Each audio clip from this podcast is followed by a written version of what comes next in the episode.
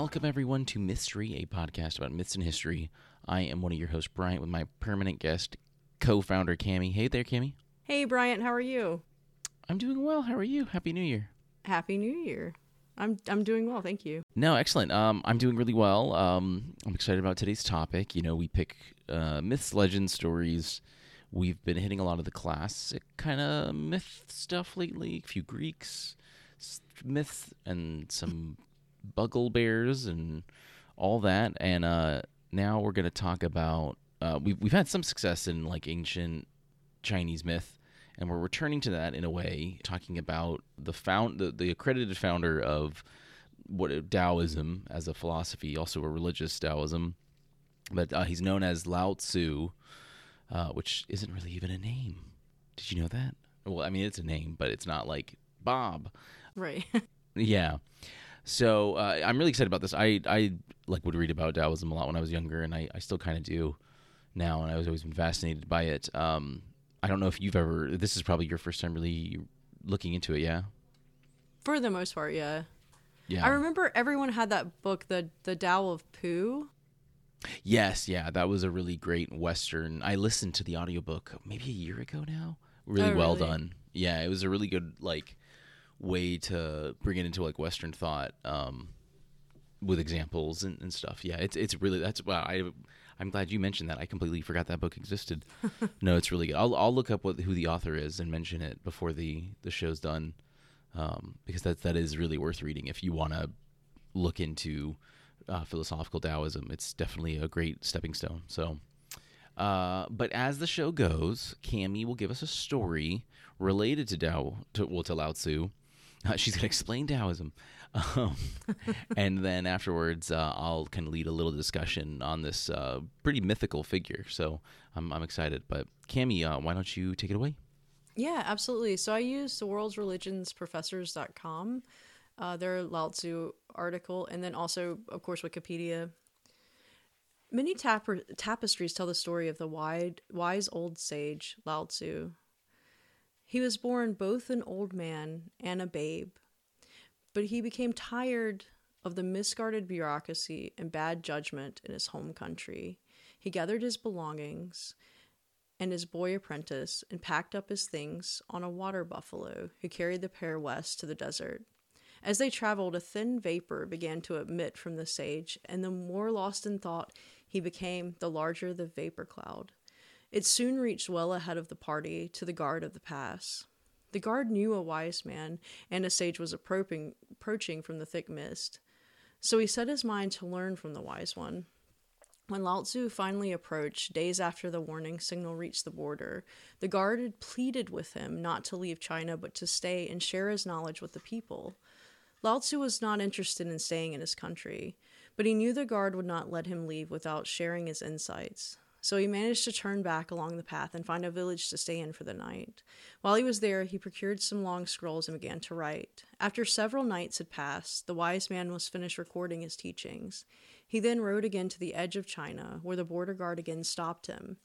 This time, he produced his papers, and the guard eagerly took his ideas so that he might learn wisdom and permitted the sage to pass. Lao Tzu left his land and vowed not to return, but his knowledge guided the people of China for millennia in the form of the Tao Te Ching. it is tricky word. uh, and yeah, so you'll see like yeah the the the Tao like it's that T A O. I I believe that from my what I've heard, it's it's kind of pronounced with like a a, a bit of a D. So Dao Dao De Jing. Um, Okay. So just yeah, just as like a heads up, you'll you'll see that because sometimes it's even seen as like one word, and it's literally just D's instead of T's. Dao De Jing. So um, I should have asked you before I No, read that. I it- forgot it was in there. I yeah, you know, I like I played the Dynasty Warriors games, and that's about half of my like uh, how to correctly pronounce these um, Chinese names like experience was from that, and that's about it. Uh, and then, like I said, I've listened to a few. Like I, I listened to the of Pooh, and I've listened to a few other like books, um, or read a few other books on it and stuff like that. Um, and by the way, that so the Tao, the, I, I forgot the Tao of Pooh. It's written by Benjamin Hoff. That book came out in 1982. I can't believe that. Oh Uh, wow. that's, that's really awesome. Yeah.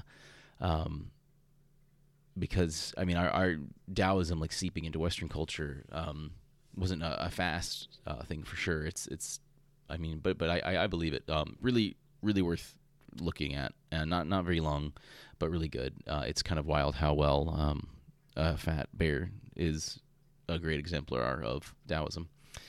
But uh, kid bears aside, uh, so Lao Tzu is so that that that name um, essentially kind of means like uh, Master Lao. Um, or or old Lao, the the the Z or the Zu, however you've seen it, it could be written in many different ways. Um, essentially, kind of means uh, master, and Lao means old. So, kind of at its base, it's, it means old master. There's some other ways too that it can be interpreted. Um, some people believe that it kind of means like old boy, basically, which is kind of like um, in some ideas of Taoism, like your your ba- your best like uh, modes of thought are when you're like a little innocent kid or an old part of a man. So that's like the the way it goes. So it's kind of like seeing some people interpret it that way for that reason. Uh, you might even see um, the the Tzu part, Lao Tzu, uh, Sun Tzu, Master Sun. Sun Tzu wrote The Art of War in the fifth century, so that you're going to see that name um, a lot too. I think even Confucius, which is a like a Romanization of Kong Tzu as well, Master Kong. So um, Confucius wasn't his name; uh, it was like a an interpretation of it. Um, so just to kind of give you a timeline, uh, yeah, I just mentioned that Sun Tzu wrote the Art of War in the 5th century BC. I think everyone kind of knows that. Um, and the Han Dynasty, which I believe we talked about during the Guan Yu episode we did, that that dynasty, one of the the most famous dynasties, the Imperial Han Dynasty, was from the fourth century BC to the fourth century AD.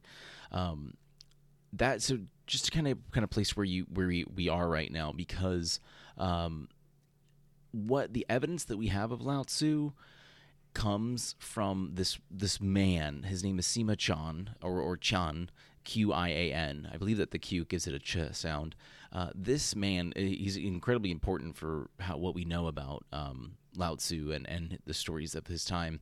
Um, he was a historian who wrote about this around 100 BC. So, kind of uh, getting into the Han Dynasty, it's pretty young, but he's the one who's writing about it.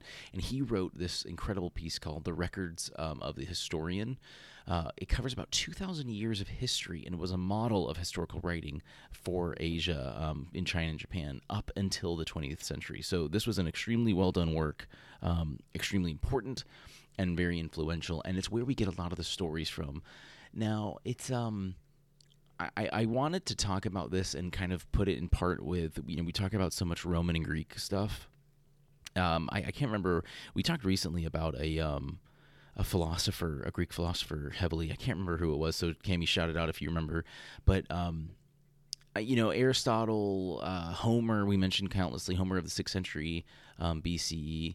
Try and try and think like across the I don't know, across Asia from Greece. Th- this is kind of when this is happening. These analogous times. I, I, that's kind of what I want you to have in your head.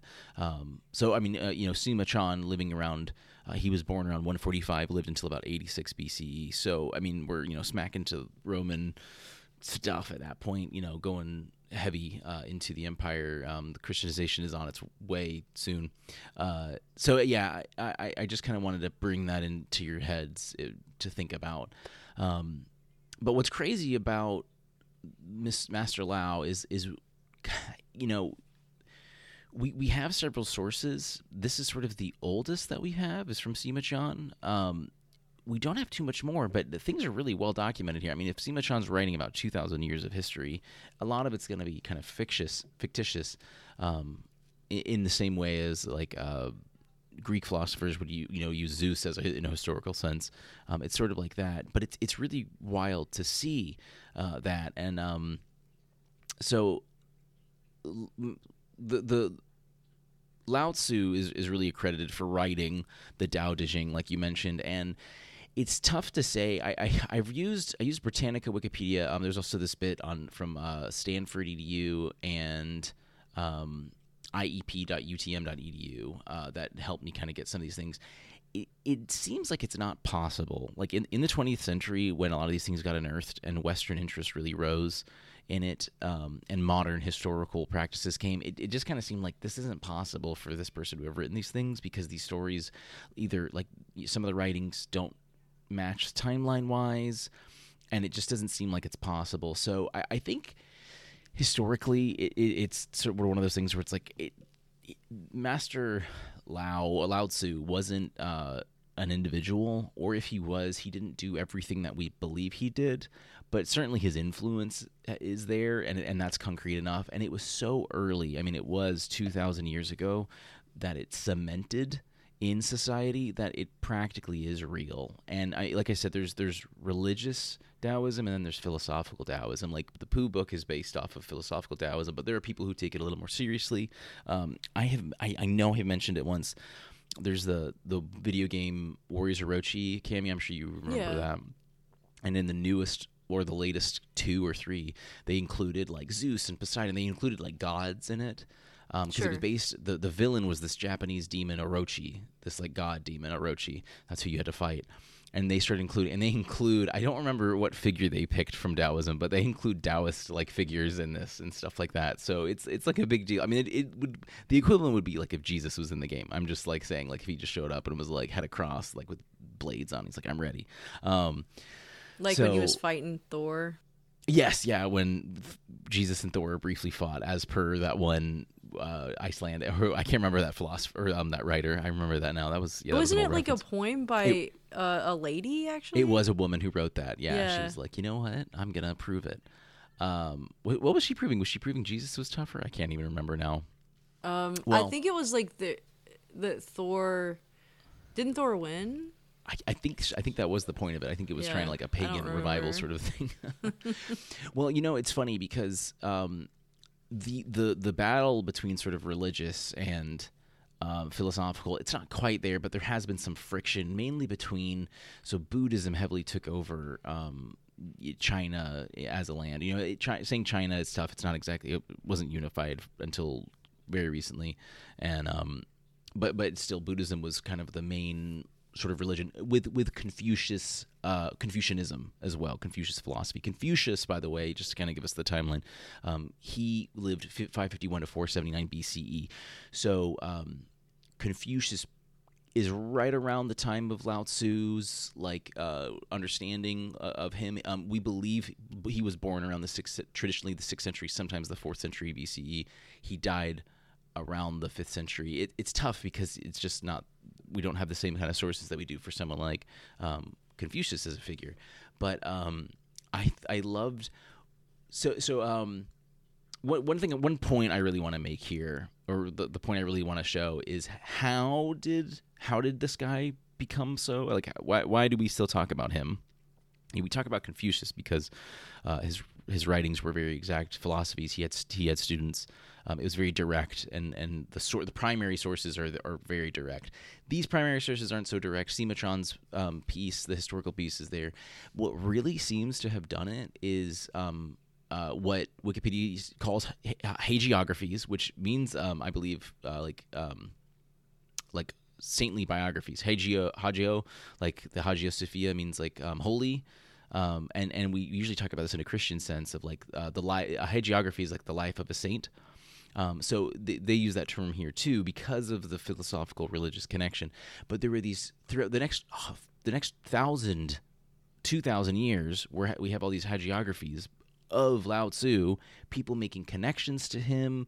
Um, there was this. Uh, uh, oh, so one really important thing was in um, 147 um, uh, CE, uh, Emperor Huan uh, built a palace on a traditional site of Lao Tzu's uh, birthplace and authorized veneration and sacrifice. So that was a really big deal. And a few um, years before that, in um, 79 BC, uh, there was this book, The Lives of the Immortals, by um, Li Xuanzhuan by um, uh, which which venerated him and one of uh, another sort of like philosophical figure, um, Yin, who was said in this piece to be like his student, and they were said to be kind of immortal. So there was this piece, then there you know this there's this sort of like ripple effect of these teachings, and then just the right people at the right time were able to say, yeah this is this is a big deal, especially when an emperor does it and venerates a site. Um, the statues started being made. There are statues around of him today, um, and it became a bigger and bigger deal. So it was really cool to see that. But the the hagiographies, those those like people writing about it much later, it's sort of like reminds me of Virgil writing about everyone. You know, um, that's really what I see. One thing I love that I have to mention is um, there is a work known by the title. This is like a direct translation: "The Supreme Numinous Treasures, Sublime Classic on Lao Tzu's Conversion of the Barbarians." Um, this is what um, uh, the uh, IEP.UTM.edu says the probably the most inflammatory work. Um, w- this was done by uh, this group called the Celestial Masters. I can't remember the, the name of the gentleman who wrote this, but this group was into the religious aspect of Taoism, which is still a thing today and, and is absolutely important. Um, and but uh, it, it says that um, Lao Tzu left China through the Western Pass, um, going to India, and and transmorphed into the original historical Buddha and converted the barbarians. Again, uh, barbarians I think is a loose term, meaning like okay, everyone out so there. I saw that. Yeah. Yeah.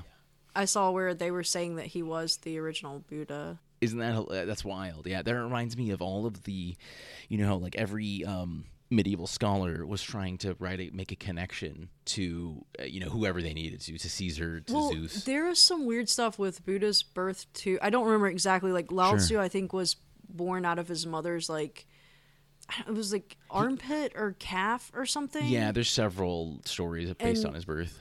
Yeah, and so um the Buddha was also I want to say born like not Naturally, not in sure. like a average way or whatever. yeah. So there was Uh, some yeah, like it was- connection there. He was a Siddhartha Gautama. He was a uh, prince or a king, and then he kind of yeah he like transcended. Um, yeah, that's a different podcast episode. Um, but I just love that this was these uh, the person who wrote that was arguing with a Buddhist monk, and he wrote this as like a, well, you know, actually this is how it happened, and it just totally reminds me of the medieval spats and and these guys. Um, what was it, Geoffrey of Monmouth, the Welsh writer, who was like, actually, everyone who's English is Trojan. Did you know that? like you know, like everyone was writing these connections, um, just because they would, you know, they they just had the writing eloquence to do that. So that's that was the big thing I kind of wanted to cover though was. I, or the, that was the thing I wanted to, to find out. I was like, why if, if if we don't even really know? I mean, again, this name is just the old master. He does have some like other names that he's been given. Um, I, I, I I'm not an expert on the Chinese languages to to explain that properly. Please, if someone can, please do. But um, but the, the Lao Tzu, that's the name. He, he like I said, that that'd be like me just being called old master. So if, if I i this guy who, whose name we don't truly even know, who we're not even sure existed, but we ascertain that he wrote this this one piece, which has been this this piece was translated from this time period, so like the fifth century BCE in China and in Japan for hundreds of years. It was such an influential piece, and then um, in 182 or in 100 BCE, we get Sima Chan's piece, that the historical piece that's mentioning it. I mean, it's it's really crazy to think about. And again, like think of Sima Chan as like a Virgil figure almost here. Um, and in his importance of everything, uh, connecting it. Poor guy, dude, didn't have a really good life. He, he got blamed for something, or he, he stood by someone after a military failure, uh, was going to be killed. He decided to get castrated. Didn't like that, but he kept going. He kept writing. He became a court eunuch and wrote more. So, kudos to you, um, Sima Chan, for sticking to your principles and just continuing on when it was really hard to pee. But that's a that's that's about all I have. I could go crazier into all of this. I, I know that there's a lot going on, but you know, the Tao Te Ching, the important work by Lao Tzu, can't really be by him. There's there's stories and there's connections that don't really make sense. Um, see, one thing Sima Chan even mentions in the his historical piece how um, Lao Tzu and Confucius met. They just totally like dapped it up, said, "Hey, what's up, brother?" Uh, I so I, I think they were yeah, I, trying to le- yeah, I was reading something legitimize these connections um and and uh, i when i was reading through my things you know they were trying to like some people were trying to in this these time periods and, and today throughout the last thousand years we're trying to make trying to legitimize Confucianism, uh, Confucianism as some form of Buddhism, as Taoism as some form of Buddhism, and vice versa. Like they were try- all these were trying to legitimize each other with the old ways, but that they're new, but they're not that new. They're actually just this. So I think that's kind of where we get a lot of the um, why we have so many of the hagiographies because they were like, oh, I like these ideas, but like they're technically like not this tradition, so we need to like make these connections again, just like how these medieval guys did, especially once they needed to Christianize everything. So I really like this. I'm, I'm glad that you were able to find a nice story, Cami, and I'm glad you were able to talk about this. I hope uh, everyone here has enjoyed it and learned a little something from it. Uh, I think that's about all I have to talk about with it. I could go on, of course, but um, did you want to add anything else before we left? Uh, Sully's really enjoying this, Bryant. So Right. now, I can totally tell. Yeah. Well, everyone, uh, I think uh, this one should be, I think, the second one of the new year, right? Yeah, so um, I hope everyone's enjoying their new year so far. Uh, we're going to continue to keep hitting episodes weekly. Let us know if you have any topics you'd like us to cover. Mystery with an IE, all in one word. Um, Facebook group is there, YouTube channel, uh, all podcast services. You know the drill. So I, I think that's it. Yeah? Yeah. Awesome. Well, everyone, uh, thanks for listening, and we will see you next time. oh. We have a dog.